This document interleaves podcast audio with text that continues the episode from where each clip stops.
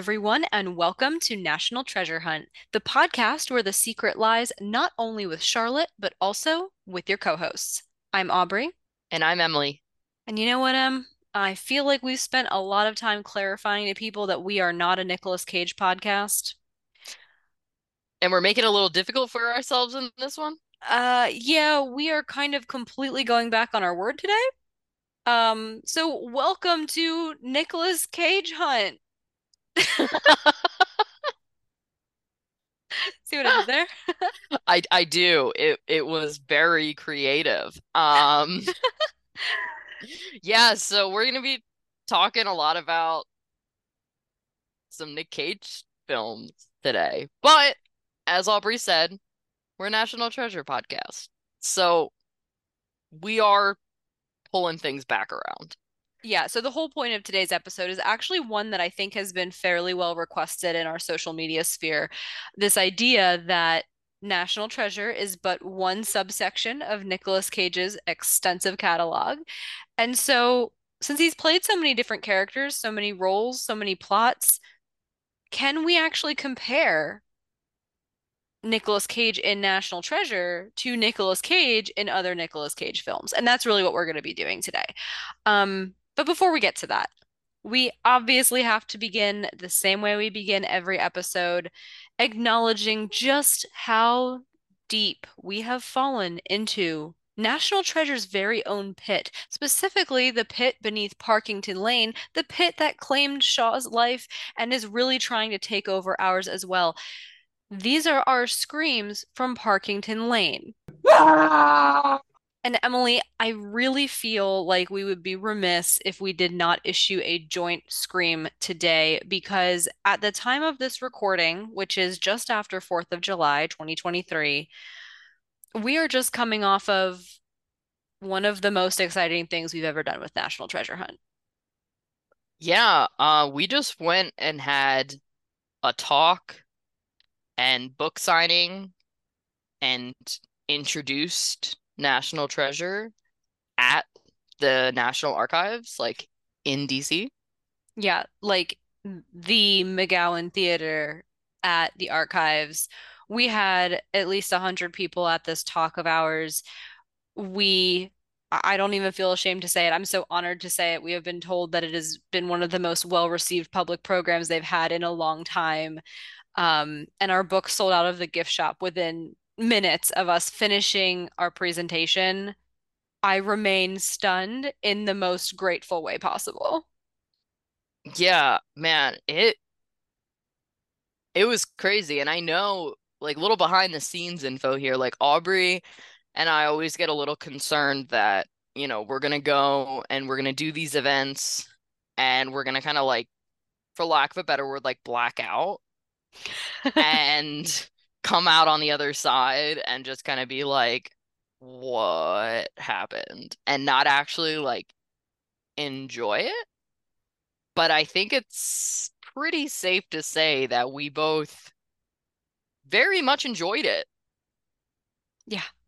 I mean, I don't know, and there's so many highlights from that that whole experience, but the one thing that I don't think I'll ever forget, which we thankfully have captured on video, was during the actual National Treasure screening which was a packed house, 300 people reacting in real time to every moment of this screening. We have captured on camera the moment that Nick Cage says, I'm going to seal the Declaration of Independence, and everyone is like cheering. It was the yeah. coolest thing. It was it was amazing uh to to be able to kind of like be in the room for that. And Aubrey, I know you said you haven't had the opportunity to really kind of be in a theater with a group of people who that size who are watching, you know, a movie that is well known and has been out for a while. Um so I'm really glad that you finally got that opportunity to experience that and it definitely exceeded my previous experiences with other movies. Mm, we love to hear it. So uh, that's our joint scream this week. Um, before we go further, we also have another little reminder for you all. And that is, I guess, the latest dive we have taken into the National Treasure Pit that is collaborating on the creation of a candle. Yes, you heard that right. We are working with the woman-owned candle company Clio, and we have created a candle based on the olfactive history of Independence Hall at the time of the signing of the Declaration of Independence. Now, you can go to exploreclio.com to order that candle right now, but I kind of thought it would be fun to reflect this week on how we chose the theme for that candle. Yeah. Um, we, I feel like, had a handful of ideas. hmm Um, we tried to pick some important moments in the National Treasure franchise that were also, you know, firmly planted in history. hmm And um,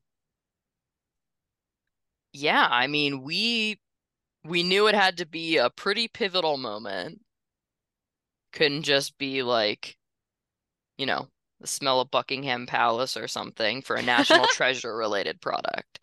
Um, and I think we kind of hit gold or put pen to paper. Put put quill to parchment, maybe? Yeah, yeah, yeah. Yeah, um, and it was really exciting to work with Clio on this because it's such a departure from the historical eras that they're typically accustomed to working on with their candles. Um, so we hope you guys will check it out. Again, that's exploreclio.com. And you can find out more information about that as well as everything else we have going on on our social media. Yes, you can find us on Twitter and Instagram at NT Hunt Podcast. Uh, you can find everything else about us on our website, nthuntpodcast.com. And you can go ahead and, if you have not yet already, order our book, National Treasure Hunt One Step Short of Crazy, at tuckerdspress.com. Um, y'all, you do want to buy that because we're basically a National Archives bestseller. Yes, this is also true.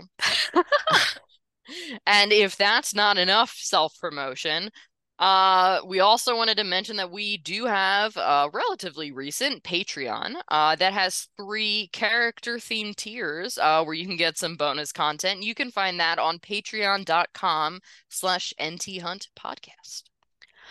All right, that was a lot of business to get out of the way. But now that we have, it's time for us to dive right into this Nicolas Cage themed episode.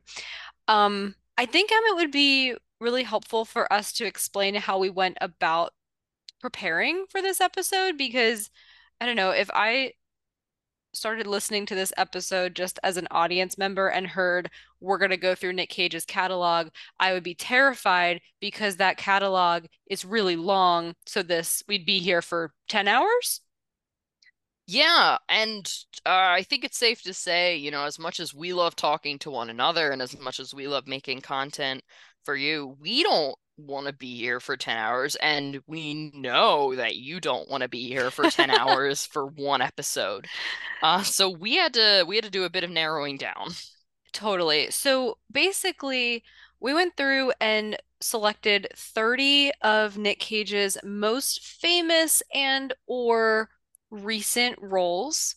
We researched all 30 and then explicitly spent probably more time than we should care to admit analyzing whether there are parallels, similarities, you know, plot consistencies, etc., between these movies and National Treasure. And we eliminated any of those 30 that really had no fit. And the remainder is what we're going to talk about today. We're basically going to find out which movies compare to National Treasure based on storyline and based on like Nick Cage's character or his role. And then, of course, because everyone loves some good old Nick Cage explosiveness, we'll talk a little bit about the quote unquote Nicolas Cage factor in National Treasure compared to, I don't know, Em, would you call them notorious Nick Cage factor movies? Uh, yeah. Okay, cool, cool, cool. But I think a good place for us to start, uh, before we really get into things is I think we we need to admit we haven't seen a ton of Nick Cage films. Um, but we've seen some. Um, So let's let's start there. Aubrey, I'll go first because I do believe your list is slightly longer than mine. Okay. Um, of his recent films, I have seen uh The Unbearable Weight of Massive Talent and Pig, hmm both of which I liked a lot.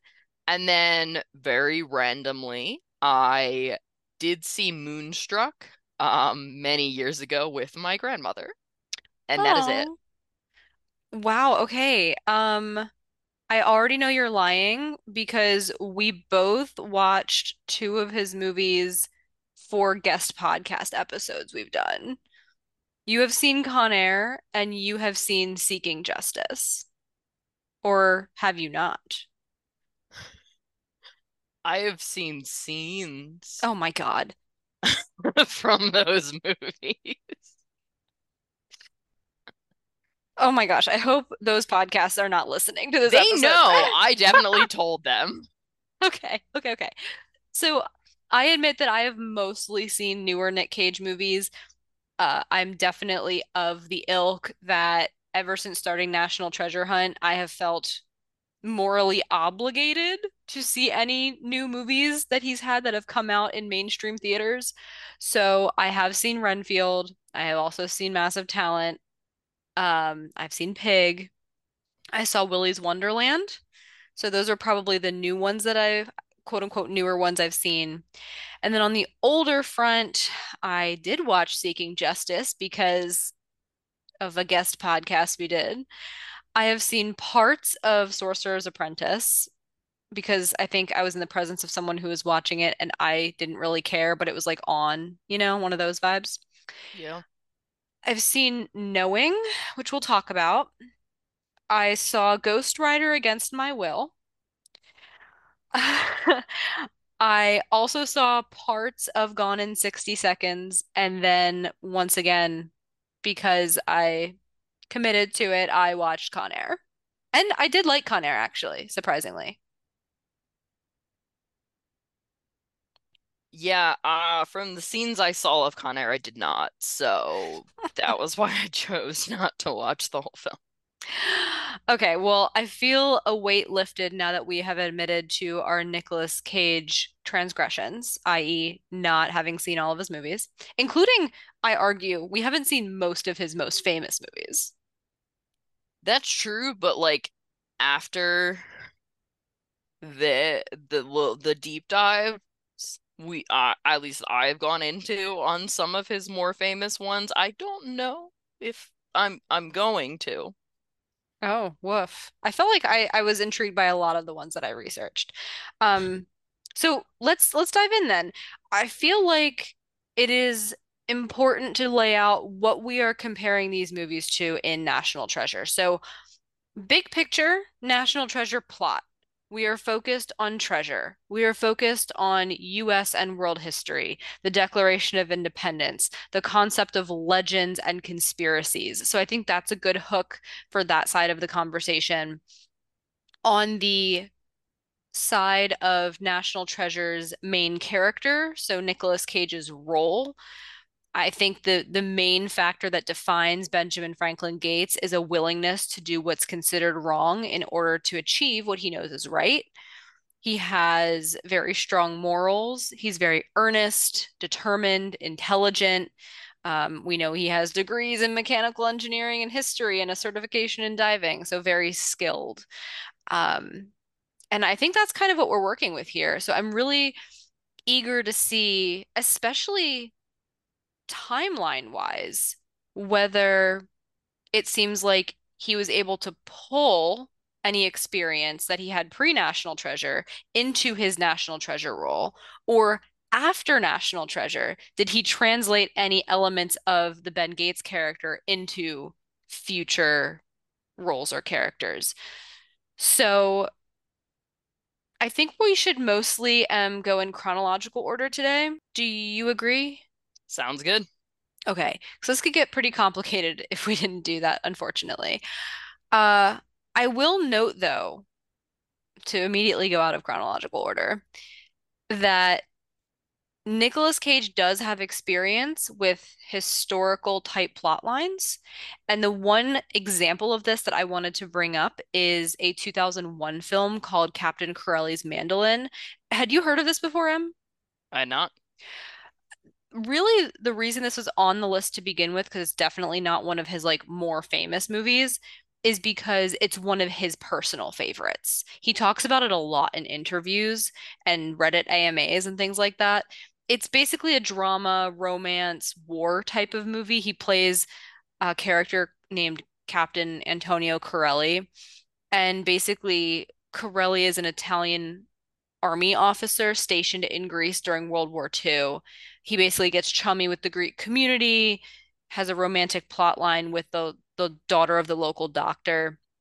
And then there's a component here, you know, when Italy surrenders to the Allies, he has to defend the Greek island against a German invasion. So we get this historical element that is certainly not a recreation of history, but is very, very inspired by it. So I thought that was interesting to note. And this isn't his only role either in like a militaristic type of vibe.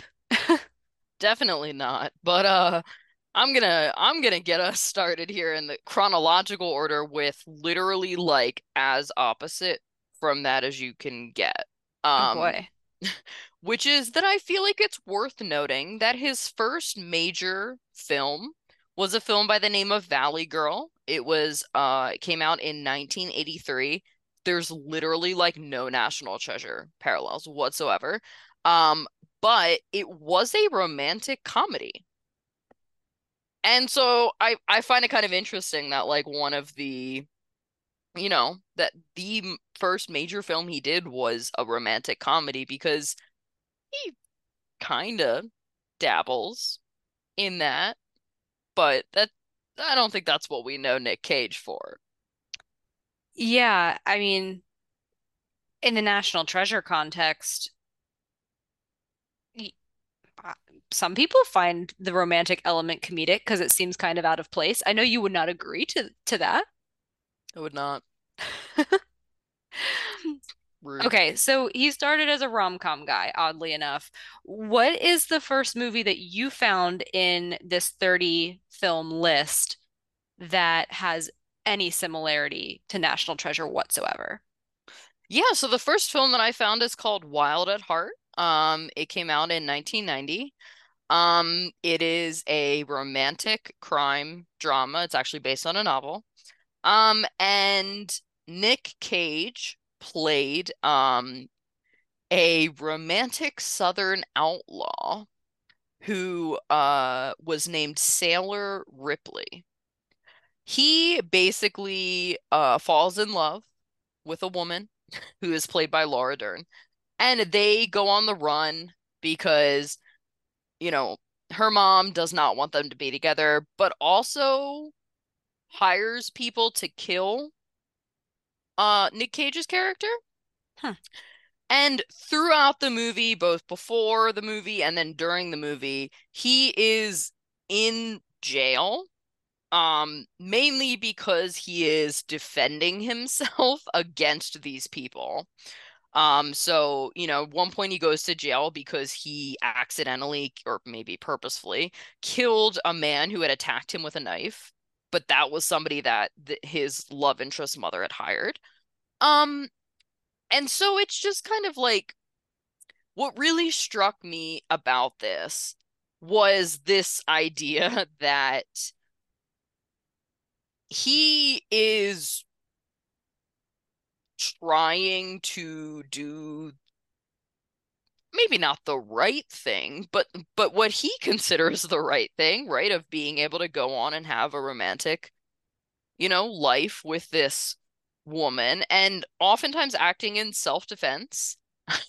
and he is getting punished for it. And it gave me very uh Sadusky, someone's gotta go to prison Huh. uh vibes, even though Ben Gates obviously didn't murder anyone because Disney. So, okay, I see. So we're edging up on the whole, not wrongly convicted, but borderline, um, questionable use of prison time. Yeah, yeah. Questionable use of prison time, I think definitely is where I kind of where I kind of struck a chord with me in this film. Okay, cool. All right, so we're still several years out of National Treasure, before National Treasure at this point, and, and we're only barely scraping the surface of where we could find parallels. Uh, When when was the next one? So the next one was actually that I found was three years later, 1993, a movie called Deadfall. This is a crime drama, and um, this is actually a movie in which Nick Cage is not the star. Oh. So that's like very different, right, from National Treasure from the start. He's actually third billed, um, which is I found extremely interesting. Um, basically, Nick Cage's character's name is Eddie, and Eddie basically plays this kind of like flunky con artist type person who is like always high and on drugs. Um, what I will say is that one, I found a couple parallels in this, okay, to National Treasure. One of them is that the main character of the film, whose name is Joe, accidentally kills his father in the beginning of the movie during a con in which he thinks the gun that he shoots is filled with blanks. And it turns out, you know, we get all the way through the movie, spoiler alert, I guess. Um, his father ends up being alive the entire time, so he didn't actually kill his father. But at the end of the movie, because he's angry, he shoots his father with a gun that he believes has real bullets this time, but they turn out to be blanks. So he doesn't actually kill his dad. I'm so very curious how you're going to connect this to National Treasure. I I, Yes. ha I don't know where this is going at all. So my connection here, and it's a loose one, is the Charlotte. So you know how we like to talk a lot about how the Charlotte clue in the very beginning of the film, uh, of uh, in the very beginning of National Treasure, comes back around at the end when they have to use the Meerschaum pipe to access the treasure room, right? And it's kind of this full circle moment.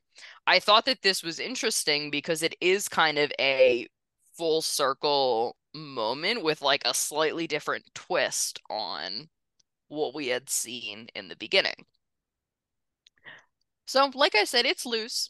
Um, my other my other connection uh has to do with Nick Cage himself. And this is mainly that, so as I mentioned, Nick Cage was not the star of this film, right? Whereas in National Treasure, he was very much the star. But a lot of, and we've talked about this so much, a lot of the pull of National Treasure is the Nick Cage of it all, right? And him Mhm. playing Ben Gates. So Nick Cage not being the star of Deadfall actually did like was very popular among viewers. What do you mean by that? It was popular among viewers. They they wanted more of him or they wanted less of him? Oh, they wanted more. So in um 2017, there was a film that came out called Arsenal that was described as a prequel slash sequel. I'll explain that in a moment. Starring Nick Cage. Now, Nick Cage, I will say, in the middle of Deadfall dies, like his character is dead. And which makes me think, okay, so this movie that people were clamoring for, right, to get more Nick Cage, this Arsenal film, you know, is probably a prequel. No, maybe not. His character also dies in that film. What? Yeah, it's it's extremely unclear what's going on, but the main point here is that people wanted more Nick Cage in a specific role. And I felt that that was very National Treasure related, especially when we look at National Treasure Edge of History and how mm. he wasn't in that and people wanted him there. So, yeah. Okay, that now I see where you're going. That I actually like quite a bit. Um I'm looking at the next movie on the list here, Em, and I feel like the parallels. This is probably the most parallelly one in your list in my very cursory glance. This is 1994's Guarding Tess. Yes, 100%. This is the closest one we're getting at this point. Um, it's a comedy drama, but basically Nick Cage plays a Secret Service agent named Doug Chesnic. Um, and he basically is as a Secret Service agent, he is required to protect this um ex-president's like widow. And she doesn't really treat him like a Secret Service agent. She kind of treats him like I don't know, he's just like one of the household staff. Oh um oh but everything kind of takes a turn towards the end of the film. I guess you would say in the third act where um Tess, who is um the person that Nick Cage's character is protecting, gets kidnapped.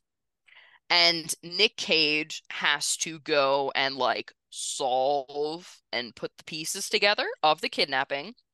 Uh he does end up finding Tess. Um and the two of them seemingly become like better friends after the experience. So from all this, I did have two things. One, which I think is going to be fairly common, right, from a lot of these films that we're going to talk about, is the kind of like Ben Gates factor, right? So Nick Cage's character in in this film as a Secret Service agent is literally like trying to do the good thing. He is trying to be this morally upstanding, very professional person and it it's difficult for him, but he is trying. Um, what else I will mention is that as far as critical reviews go of this film, a lot of people loved the comedic chemistry slash tension between Nick Cage's Secret Service agent and Shirley MacLaine's Tess. Um, the critics said this was a very positive point of the movie, and this immediately made me think of both Abigail and Riley as they play off of Ben Gates' character in the National Treasure films because part of what we love about this these movies is how the cast seem to have this really good connection with one another. Wow, I I can't believe you didn't even mention like the most obvious elephant in the room. It's a connect this movie is a direct connection to you know Nick Cage interacting with like a president adjacent figure. Yeah. I mean, sorry, and there's a kidnapping and there's a kidnapping of a president adjacent figure. He's not yeah. responsible for the kidnapping, but he is there. Yeah, yeah, that that's true. What? That's basically when I said guarding Tess. I know very little about it. I know the general premise. That's what I was thinking of. Kidnapped presidential figure. Well, I was trying to go a little deeper, Aubrey. Okay, okay, okay. Well then then what's next? Take take me deeper somewhere else. Where where are we going now? Yeah, this one actually gets like somewhat deep. Um this next one is The Rock, 1996. It it's not really national treasure plot wise, but um it's an action thriller. I feel like a lot of people are probably fairly familiar with this one. Um but the general gist is that Nick Cage plays a character named Stanley Goodspeed, who is an FBI chemical weapons specialist. Um, there it turns out that there is a group of Marines and other people who have gone rogue on Alcatraz and are holding tourists ho- hostage. Hmm. They literally threaten to like launch rockets that have nerve gas in them unless like money the government pays money uh to the families of men who were killed on you know missions that they're now trying to cover up there is one character who works alongside uh, Goodspeed, who is Nick Cage's uh, character. And this character's name is Mason. Now, Mason was previously a prisoner on Alcatraz and is the only person to have known to have like escaped from Alcatraz. So they're like, yes, please help us. And they convince him to do it kind of in like Suicide Squad fashion for those comic book nerds out there, where he can do it basically in exchange for a pardon. However, the government turns back on their word. Now, I will say that when it comes to the connections that I'm trying to make that are deep, I have one deep and I have one not. Okay. Okay. So my first not deep is that Ed Harris is in this film. Really? He plays General Francis X. Hummel. Um, he is one of the he is basically like the Marine general who kind of like goes rogue on Alcatraz and like starts this whole thing. So he's the bad guy. So he's the bad guy. Mm-hmm. Um, and then for my like slightly deeper connection, at the end of the day, we do get in this film this kind of push and pull of Nick Cage's character wanting to be a morally correct person, but also wanting to like quote unquote do the right thing.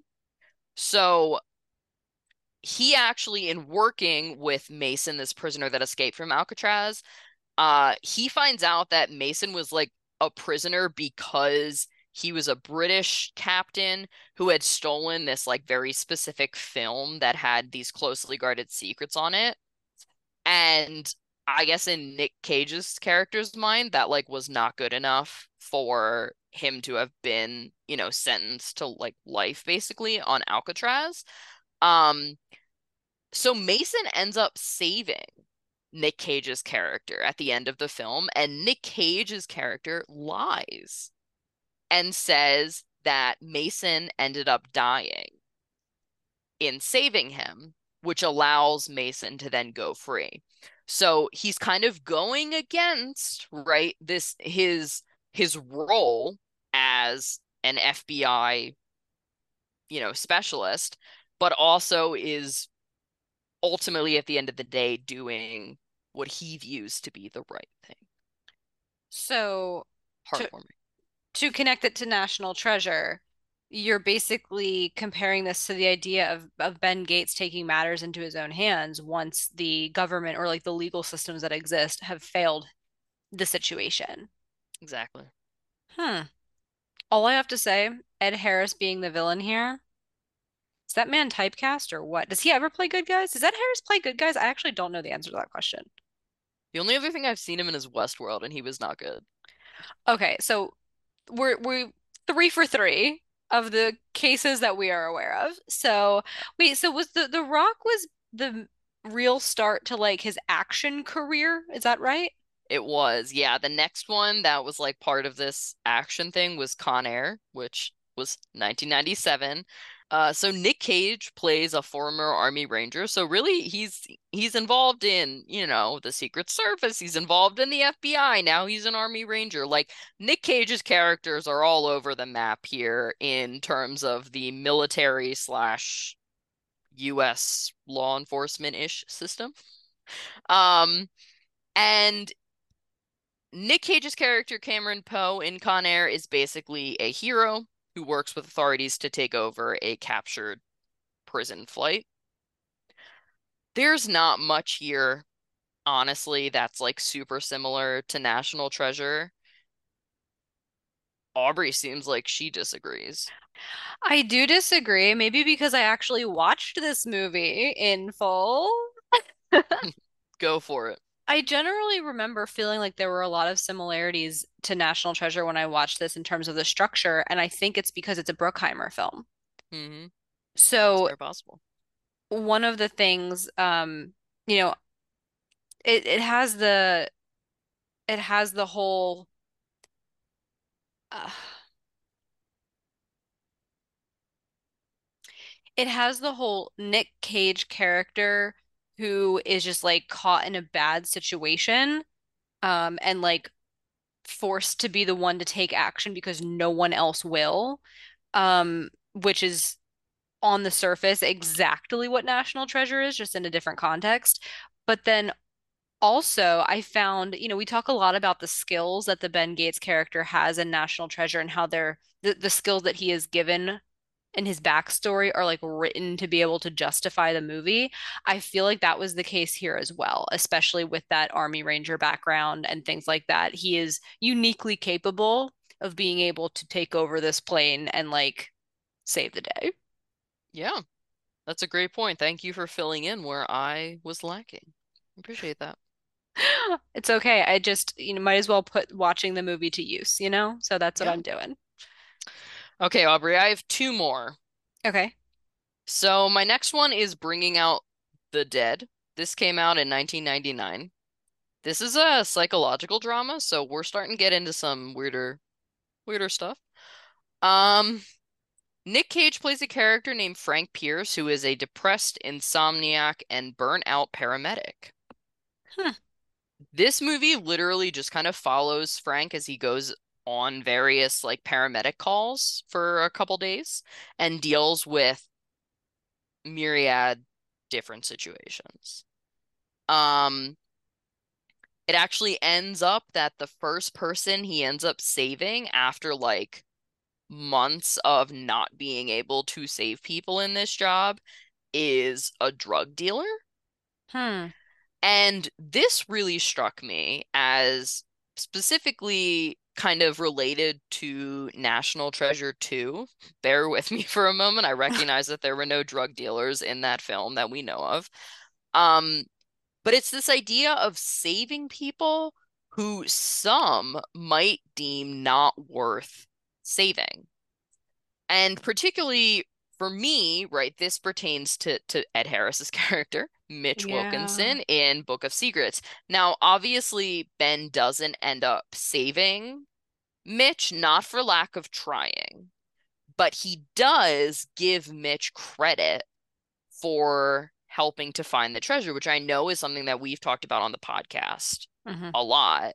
And so I thought it was interesting that this Nick Cage character uh in Bringing Out the Dead was was starting to, you know, maybe usher in some of these ideas of saving people who, you know, maybe not everyone would save or give credit to.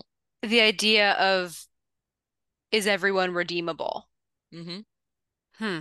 That's a really good flag. Um, and honestly, a, an, an additional conversation that we could have about Mitch, because we've talked about whether he deserves credit, but is he redeemable is a very interesting, bigger question that we don't have time for today, but maybe in the future. Yes. And then my last one, Gone in 60 Seconds. Uh, this was in 2000. Now, Aubrey, you did mention that you had seen some of this. So, some is some is generous. I've seen, you know, aspects, okay, scenes, one might call them. So Aubrey's not going to call me out on this one. Uh, but there there's not a ton here that's National Treasure paralleled, but I did need to mention it. This is an action heist movie. Um, and Nick Cage plays a character who is a kind of like uh ex car thief who, you know, he he's back in doing the right thing and gets pulled back into the business when he needs to like save his brother's life. So obviously that's our like very much doing the wrong thing for the right reasons type Mm, thing. But the real reason I wanted to bring this movie up is because not only was this another one of the Nick Cage films, or another one of the films that Nick Cage did that Jerry Bruckheimer produced, but our good old pal Trevor Rabin, who you might know from National Treasure 1 and 2, did the music for this film. hmm. So that's a pretty big connection for me. Okay, well, I can't think of a better place to end your research portion of the day since it's ending on something you care very much about.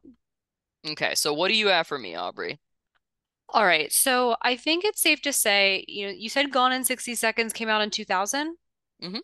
So at this point, the first movie I'm going to talk about is also in 2000. Uh, ironically, it's it's not in line with what I'm about to say, but basically the late 1990s into early 2000, Cage is now firmly in the I can be an action star space. hmm And so I think that's why we're starting to see the parallels ramp up a little bit more because I feel like in my section, which takes us from 2000 up until present, um, I think there's actually a lot to talk about in the movies that were on my list. So I'm really excited about this. Um, like I said, though, the first one balks this trend a little bit, the action adventure trend. This is The Family Man. Okay, so this is a, a comedy drama uh, where Nicolas Cage plays a man by the name of Jack Campbell. Long story short, Jack is a white collar, um, you know, kind of fancy guy. He wakes up one day in an alternate version of his life basically predicated on what would have happened if he never left his college girlfriend. So, in this new version of his life, he has a blue collar job. He drives a minivan. He has two kids. Nothing that is really similar to his quote unquote real life at all. He wants his old life back, but has to eventually learn to like this blue collar existence. He has to learn that money isn't everything. Um, Okay. so that's the premise. I feel like where this Jack character gets to is a place much more consistent with the Ben Gates character, and that Ben knows money isn't everything, right? He's never doing this. He's never finding the treasure in either film for the money, hmm as evidenced by Riley being his contrast, Riley wanting the money, right? And Ben being like, nope, it's too much. Yeah, exactly. So it's almost like the Jack Campbell character gets to that point. But Interestingly, or even so, I feel like Ben Gates could probably learn something from this family man character, specifically in terms of repairing the strained relationship between Ben and Patrick that exists before the timeline of National Treasure, right? Because the whole idea of what is it worth to throw away your family and those sorts of connections that you have in your life because Ben has clearly done that prior to the timeline that we know in National Treasure. Wow, that's a really good one. If if this is where you're starting, Aubrey, I am very excited to see where you go. So please, what is your next one? Okay, my next one is also um, not yet back in the action space. I promise I didn't say that out of turn. Um, the next one is on a personal note, the movie that I am most intrigued by potentially seeing in future following this research. This is a movie called Adaptation. Um, it came out in 2002. I know this is a very well-known movie. This is probably the Nicolas Cage movie that I had heard of but known the least about um, in advance of this little research project. This is a comedy and drama where I cannot wait to try to explain this to you, Emily. Nicolas Cage plays Charlie Kaufman. Now, what you may or may not know, Emily, is that Charlie Kaufman is a real person. He's a screenwriter. And so Cage is playing a fictionalized version of Kaufman, the screenwriter. Okay. Kaufman is hired to adapt a nonfiction book called The Orchid Thief into a movie script, but he has a really hard time doing so because there's just it's a nonfiction book, right? It's not much to do there hmm with the content. Um, the movie or the story, I guess that becomes a movie.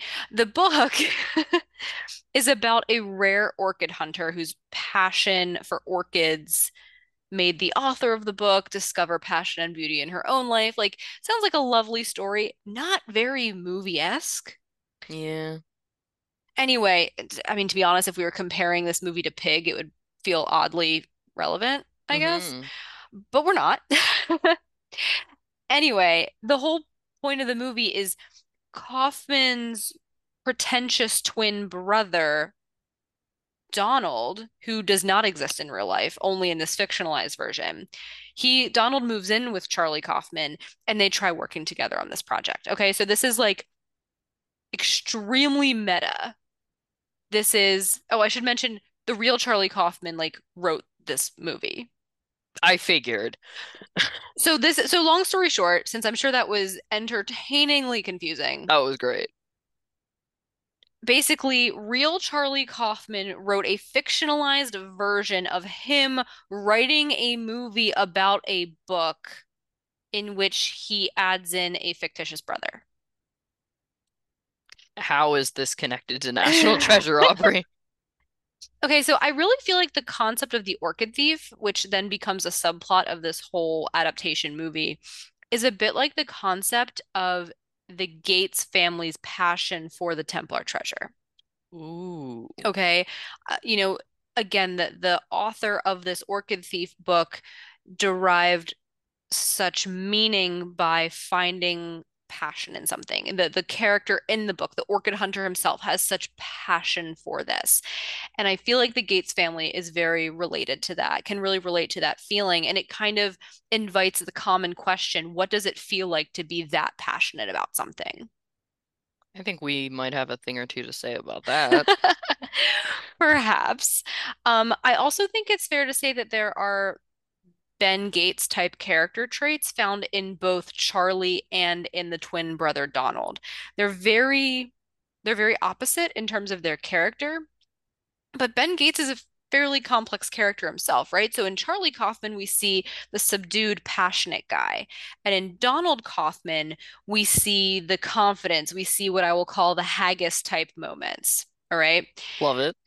And what I haven't mentioned here, Emily, is that Nicolas Cage plays both roles. Oh, was that not supposed to be obvious?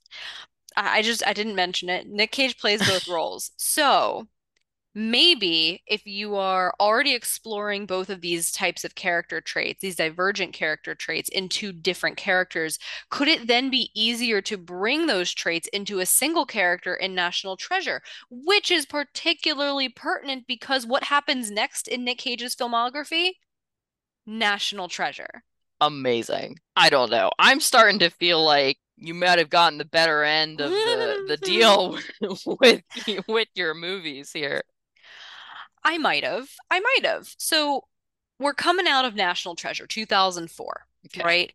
We're going to go into what I find to be absolutely fascinating. His next big role here, Nick Cage's next big role, is in Lord of War. This is 2005. And I find it so fascinating because despite the fact that it comes right after National Treasure, this movie and Cage's role in it could not be more of a departure from National Treasure. Would it surprise you to learn that this was not the first time in Nick Cage's career where he followed up a seemingly normal-ish movie with a complete departure from that. No, I'd believe that entirely. What what are you thinking of? Oh, we'll we'll get there. Oh, okay. I'm really curious where we're going with this since I researched this whole latter half, so I'm actually quite excited. Don't forget to bring that up again. Anyway, Lord of War is a crime drama where Cage plays Yuri Orlov. Um, before going into the plot, I do want to point out a couple of factoids or, or considerations about the character of Orlov right off the bat.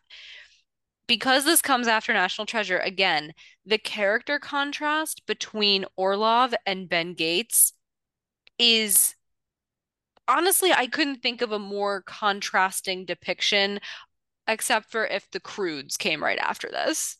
You know, like animated animated caveman. Like that's the only way you could get more different. so Anyway, Orlov is an undeniably bad person.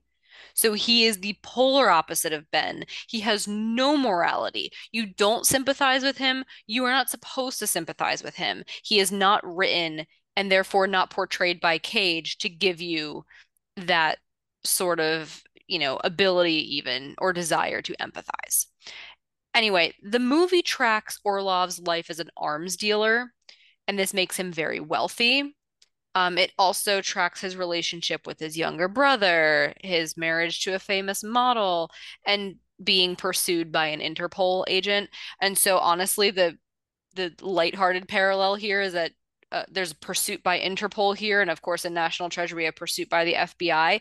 It's just for completely different reasons, right? Like in Lord of War, he's being pursued because he's terrible.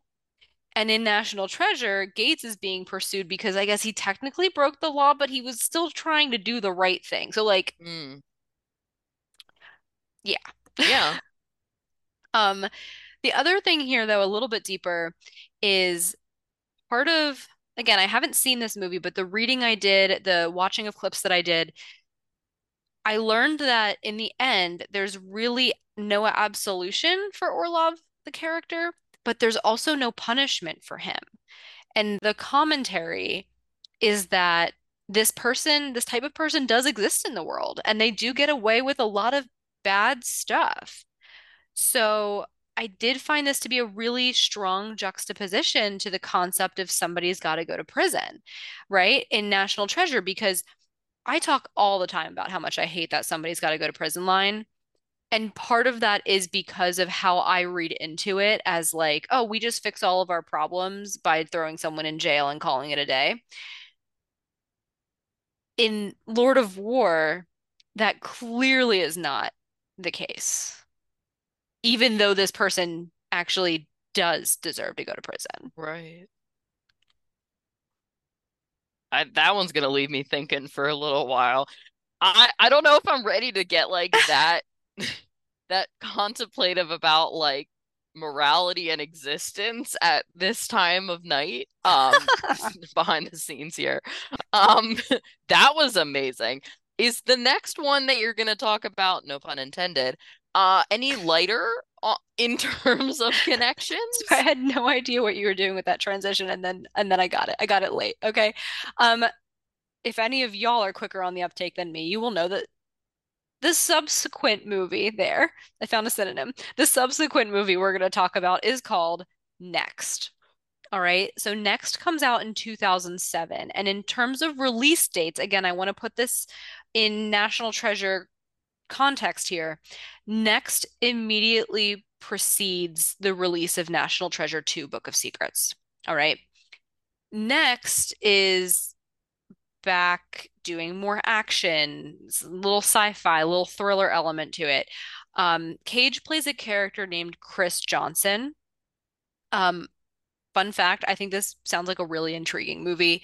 Chris is a Las Vegas magician who can see like exactly two minutes into the future in his own life. Um, but there's like this counterterrorism focused FBI agent who wants to use this unique talent, if you will, to combat bad stuff in the world, right? You you might imagine how that would be possible. If you could see into the future, you might know how to prevent some bad stuff from happening. Um, specifically, this FBI agent wants to prevent the activities of a group of Russian terrorists, as well as prevent a nuclear attack that is like a threat to Los Angeles. Anyway, long story short, Chris ends up needing to use his talent to save a hostage who happens to be his girlfriend, as well as the entire city of Los Angeles NBD. Seems seems normal for a Nick Cage film at this point. Yeah, a hundred percent. Honestly, I think it's an interesting premise. Um, there's the silly parallel here, right? Uh, FBI is involved, but more specifically, apparently, and this is something I read online. Uh, again, I have not seen this movie. Apparently, at some point in the film, Cage's character escapes FBI custody and there's like an FBI helicopter surveillance system involved. And I was like, LOL, I know where you got that skill from. right? Like the only thing better would be if you had to jump off of a warship or like a, Mm. a you know? Yeah. Uh, yeah. Anyway, um, the bigger picture here, I think, is okay, so this the character of Chris needs to basically put his own feelings aside to do something for the greater good. He doesn't want to use his skill in this way, but he ultimately has no choice. All right. So I kind of want to relate this to doing what you don't want to do for the benefit of the greater populace. In National Treasure, of course, Ben doesn't want to have to steal the Declaration of Independence, right? Like he, in his own words, can't even tell you how much he doesn't want to go to prison. Right? That's a quote from the end of the movie. So he doesn't want to have to do this, but he knows that he has to to protect it for the country because no one believes him. He's exhausted all of his options. He's done everything that he can, and now he has to kind of sacrifice himself in this way. And so that's kind of the parallel here. Very nice. Now, Aubrey, I will say I took the liberty of looking one step ahead, and I also believe that I've seen this next film, but forgotten most about it. Okay, so Slash, I if I haven't, I want to see it. I have seen this movie, and it's funny because what I'm about to say, it feels a little similar to to Next in that there's this like this future element to it. Um, so I don't know. Maybe if we were doing, maybe if we were a Nick Cage podcast, we would compare Next and this movie, which is called Knowing. Okay, Knowing comes out in 2009. Um, in terms of the chronology of the films we're talking about today, this this is the one that happens after National Treasure 2 comes out for completeness sake, there is one movie that happens in between the two. We're just not talking about it. Um, knowing they say it's action, mystery, and sci-fi. If I'm remembering this film correctly, I don't really know why they're calling it action, except for the fact that like things explode, but it's not really at the hands of the character. Whatever, not important. Um, Cage's character is named John Koestler. And Koestler is an MIT professor. He's an astrophysicist who basically gets his hands on a string of numbers um, that were kind of pulled out of a time capsule that children buried 50 years earlier. Now, in this string of numbers, it's a it's basically a code, and Koestler discovers within that code the dates of tons of disasters that have occurred in the past 50 years and the number of people that died in each instance. And at the end of the code, there are three dates that remain. I have seen this. Right? You did? Did you? Yeah, Okay, this that's pe all I remember, but I know I've seen it. people hate this movie. I loved it. I feel like I saw this as like kind of a child. Maybe when it came out. Not, I didn't see it in theaters, but like it seems weird. It seems like this one would have scared me. Anyway, what what's your national treasure uh thing here? Okay, I've got a few. All right. Um, the first one, I'm always going to lead off with the silly one if it exists. I do feel the need to point out that Ben Gates has a degree in mechanical engineering from MIT. So, like, I don't know, Ben Gates could have taken a class of John Koestler's. That's fun to think about. There you go. Um, okay. The bigger parallel here in terms of character is the intellectual component, right? So we have the first instance that I've seen where where Nicolas Cage is playing a professor type, an intellectual, an academic, um, outside of his Ben Gates role, where you could say it's it's fairly similar in that regard.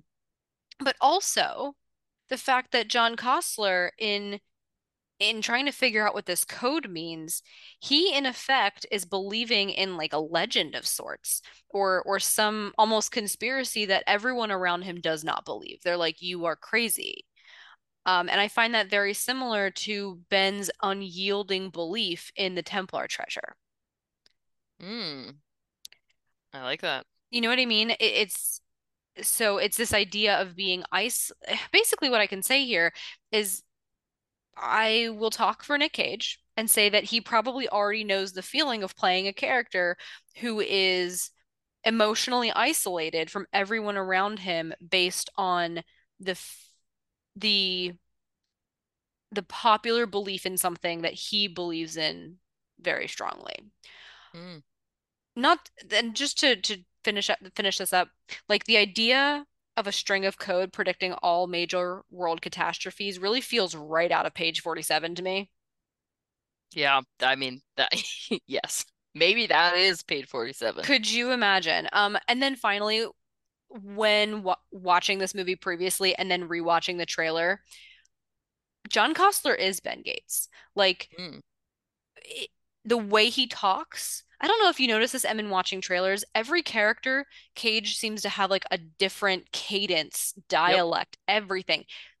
you could literally take scenes from Knowing and be and to me and be like, these are outtakes from National Treasure. And I would be like, oh yeah, that's Ben Gates. Sure. That's So really cool.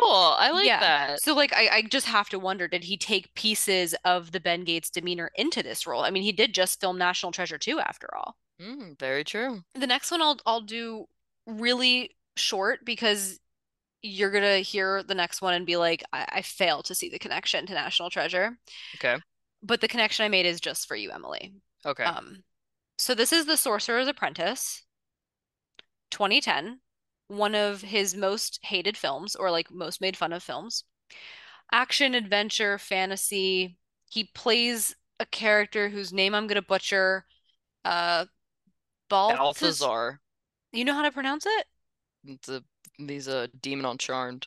Oh, okay. Balthazar? hmm Balthazar Blake. Basically, Balthazar is a sorcerer in present day New York City. He defends the city from some bad guy. He recruits an average Joe type figure and trains that average Joe in sorcery to help him save the city. And so, again, I would be remiss, Emily, if I didn't draw a parallel here that associates Riley with Ben. I love Um, it. yeah, so I kind of feel like we can compare the average Joe in The Sorcerer's Apprentice to Riley in terms of being the apprentice type, sidekicky type figure who Yeah. learns who learns from the smarter and more skilled one, which is Cage in both cases. Love it. Okay. Thank right. you for thank you for including that. I wanted to throw you a bone. Okay, what's your next one? So my next one is Seeking Justice, 2011, which again we in theory watched previously. This is a, an action crime drama mystery thriller, basically all the adjectives besides comedy. Um, and this one I find kind of interesting. I'll keep it short because based on the name alone, the title of the film, would you not think this would have a lot of parallels to National Treasure? Yeah. Or like most of the ones that, yeah. Uh, so did I. I not really. Um, Cage plays a character named Will Gerard. Gerard is an English teacher who ends up seeking vengeance when a criminal assaults his wife. Um, there's this like mysterious organization that tells him that they will take care of, i.e., kill the criminal, but will want to ask Gerard a favor in return sometime in the future. And now eventually Gerard is asked to kill pedophile, and he does kind of by accident, but he learns too late that the guy, the quote unquote pedophile, was actually a journalist investigating this weird organization. Ooh. Yeah, it's it, it's a really interesting movie. The ending was kind of boring, but the the premise is interesting. And and the, the comparison I have here is like, could this premise sort of be compared to Ben stealing the Declaration? He kind of Ben kind of steals the Declaration for Ian inadvertently, right? Because Ben steals it and it ends up in Ian's hands anyway. So, in a weird way, if you think of Ian like this mysterious organization, he kind of gets Ben to do his bidding for him anyway, even though Ben does it kind of unwittingly, like accidentally helping the bad guy. Oh, very interesting. Yeah. Okay, now Aubrey, I see you have one more movie here, and this is one that I love. And one that I do not. hmm Um, uh, contrary to popular opinion, the world agrees with you, Emily, on this one. This is um the most recent one on this list. You'll see I jumped from Seeking Justice in 2011 to Pig 10 years later in 2021. Um, for the record, a good chunk of movies that were part of my list did fall between these two movies chronologically, but they're so out there. Everything from Mandy to Willy's Wonderland, um, to Mom and Dad. They're just so so out there. They they I couldn't find connections. All right. So Pig was the most recent one where I could find a connection if you are unfamiliar, I don't really know how if you're listening to this as a Nicolas Cage fan, if you don't know what Pig is, but it's a it's a drama slash mystery um, where Cage was like critically praised for his portrayal of the character Rob. Now, Rob is a former chef turned reclusive truffle hunter, And one day, his prized truffle pig, who is effectively his best friend, is stolen.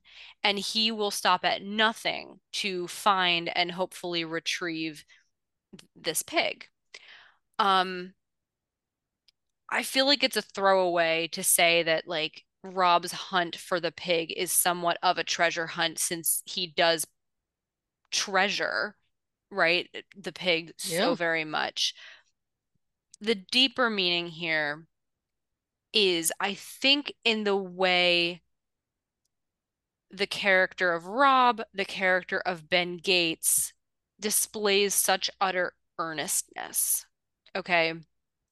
The earnestness with which Rob pursues his pig is the same sort of emotion that Ben Gates has in his pursuit of the Templar treasure. And I think this is really evidenced by certain lines in National Treasure, just to give you what I the, the sense of what I mean here. Um, when Ben says things like when when Patrick is like the, the treasure's a myth, and Ben is just like, I refuse to believe that. Right? You know, M, since you like Pig, that Rob doesn't speak really in the movie. Like it's an almost completely silent Yeah. role. It's weird, but yeah. Um, but basically the way I would describe this is if Rob did speak, I think he'd sound a lot like Ben Gates in these moments. Aw, I love that. So those are my those are my contributions to this conversation. So I I do think it's time for us to transition towards the end of this convo, um, where we have to talk about Nicolas Cage being known for crazy moments, wild outbursts, the Nicolas Cage factor, right? In National Treasure, these moments are, are fairly few and far between. They're moments like burned or haggis, right? And maybe there are even some more subtle cageisms. Um, the way his demeanor is when he's walking into Abigail's office after telling Riley that the Gates family name isn't respected in historical communities, like little mannerisms that you might pick up on.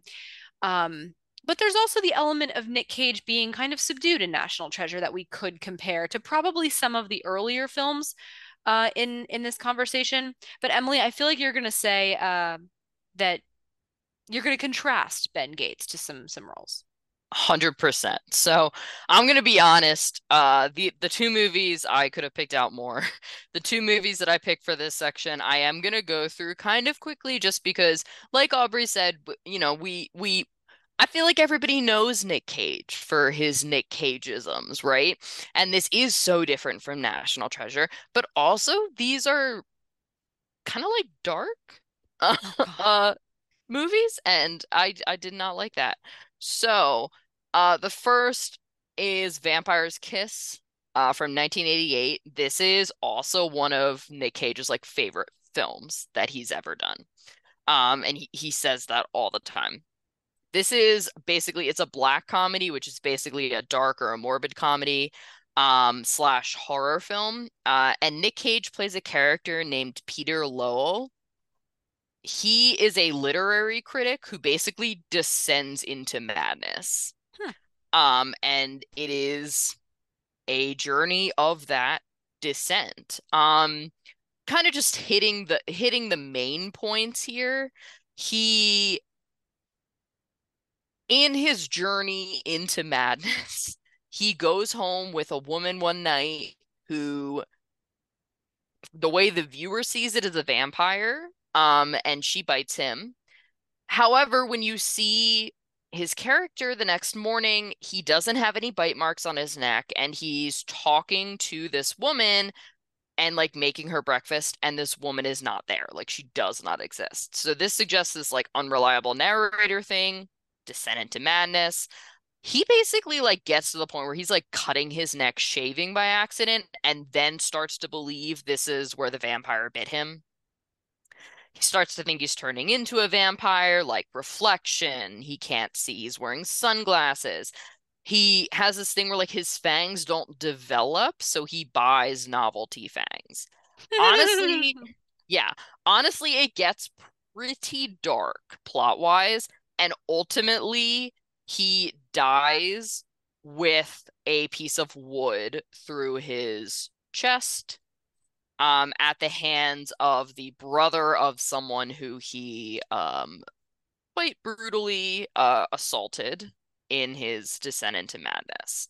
Um, now, the person who wrote this movie, Joseph Minion, wrote it while he was dealing with depression and stuff. Um, but he eventually like stepped back from the role or from kind of directing the film, saying that it was too dark for him. Now, this is kind of weird because this actually led Nick Cage to dropping out briefly.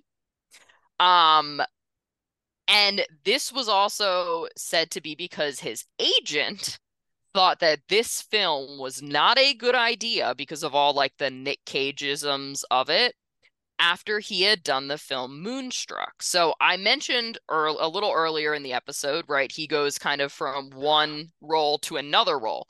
In Moonstruck, he's in a movie with Cher. It's like a romantic comedy. I mentioned at the top, I've seen it. He's like somewhat normal. I mean, he's not super normal, but more like way more than this.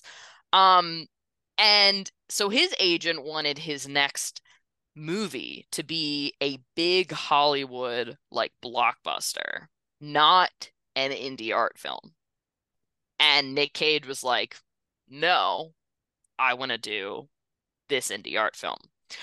Um, National Treasure Connection, real quick. Dennis Quaid was actually supposed to play this role, um, and then got tapped to do a different movie. So it this movie has become synonymous with Nick Cage in the same way that National Treasure has. But for um the Nick Caginess of it. It honestly sounds like he got pretty into slash like obsessive about the role. Um, and kind of stating character off camera, this method acting that we're talking about. Um, and it is thought that this was kind of his first foray into his own like experimental mode of acting and filmmaking. And I think that's where we see a lot of the kind of cageisms come from in general throughout his films, but this was the first one where he did it. Um and I will end there's a quote here from a an article from The Ringer that I found was like perfect for this. Um it says this performance is the seedling from which every great Cage loses his sh- role subsequently sprouted. Hmm.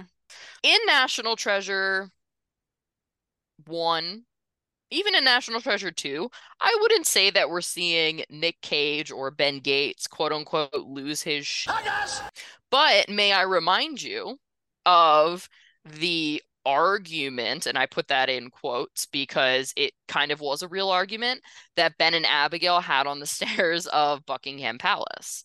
Um, and Nick Cage really leaned into that from the Ben Gates character side of things, which was so different from the Ben Gates that you see like in the rest of the film. Yeah, he does have like just one random moment here and there. I'm even thinking also in the second movie of the, you know, being on the University of Maryland campus moment where his dad was like, "What do you what do you mean? Like you didn't tell me this?" And and Ben goes, "Well, maybe I didn't tell you because you have a tendency to overreact." Yeah, exactly. It's those types of things. The other one that I want to discuss, and this one's real quick because the National Treasure connection is is very small here, but it's called Leaving Las Vegas. This was in 1995. Um, this is a drama, and Nick Cage plays a character named Ben Sanderson. Um, no, my National Connect Treasure connection is not that his character's name was Ben. Really I, thought you were going there. I did say LOL. Um, this is also a very dark one. Um, like quite dark. Um, and like method acting to the point where because he played an alcoholic Hollywood screenwriter, he went and like binge drank in Dublin for two weeks and had a friend videotape him so he could like learn how to do that. Hmm. Um, so that was really interesting. The I did feel that we needed to point this out because this is the movie that he won both a Golden Globe for as well as an Academy Award for. Mm-hmm. Um, and then this is kind of a contrast to National Treasure, which I wanted to kind of point out. This movie was never meant to be a big film. Okay, so this is one of the ones where Nick Cage is doing like his quote unquote Nick Cage stuff, right? Being super eccentric and out there. And this was supposed to be a tinier, like more indie type film, but it became this huge hit, right? Mm. And this is so opposite from National Treasure because National Treasure started with a big budget. It had Jerry Bruckheimer behind it and it did well, Mhm, right? mhm.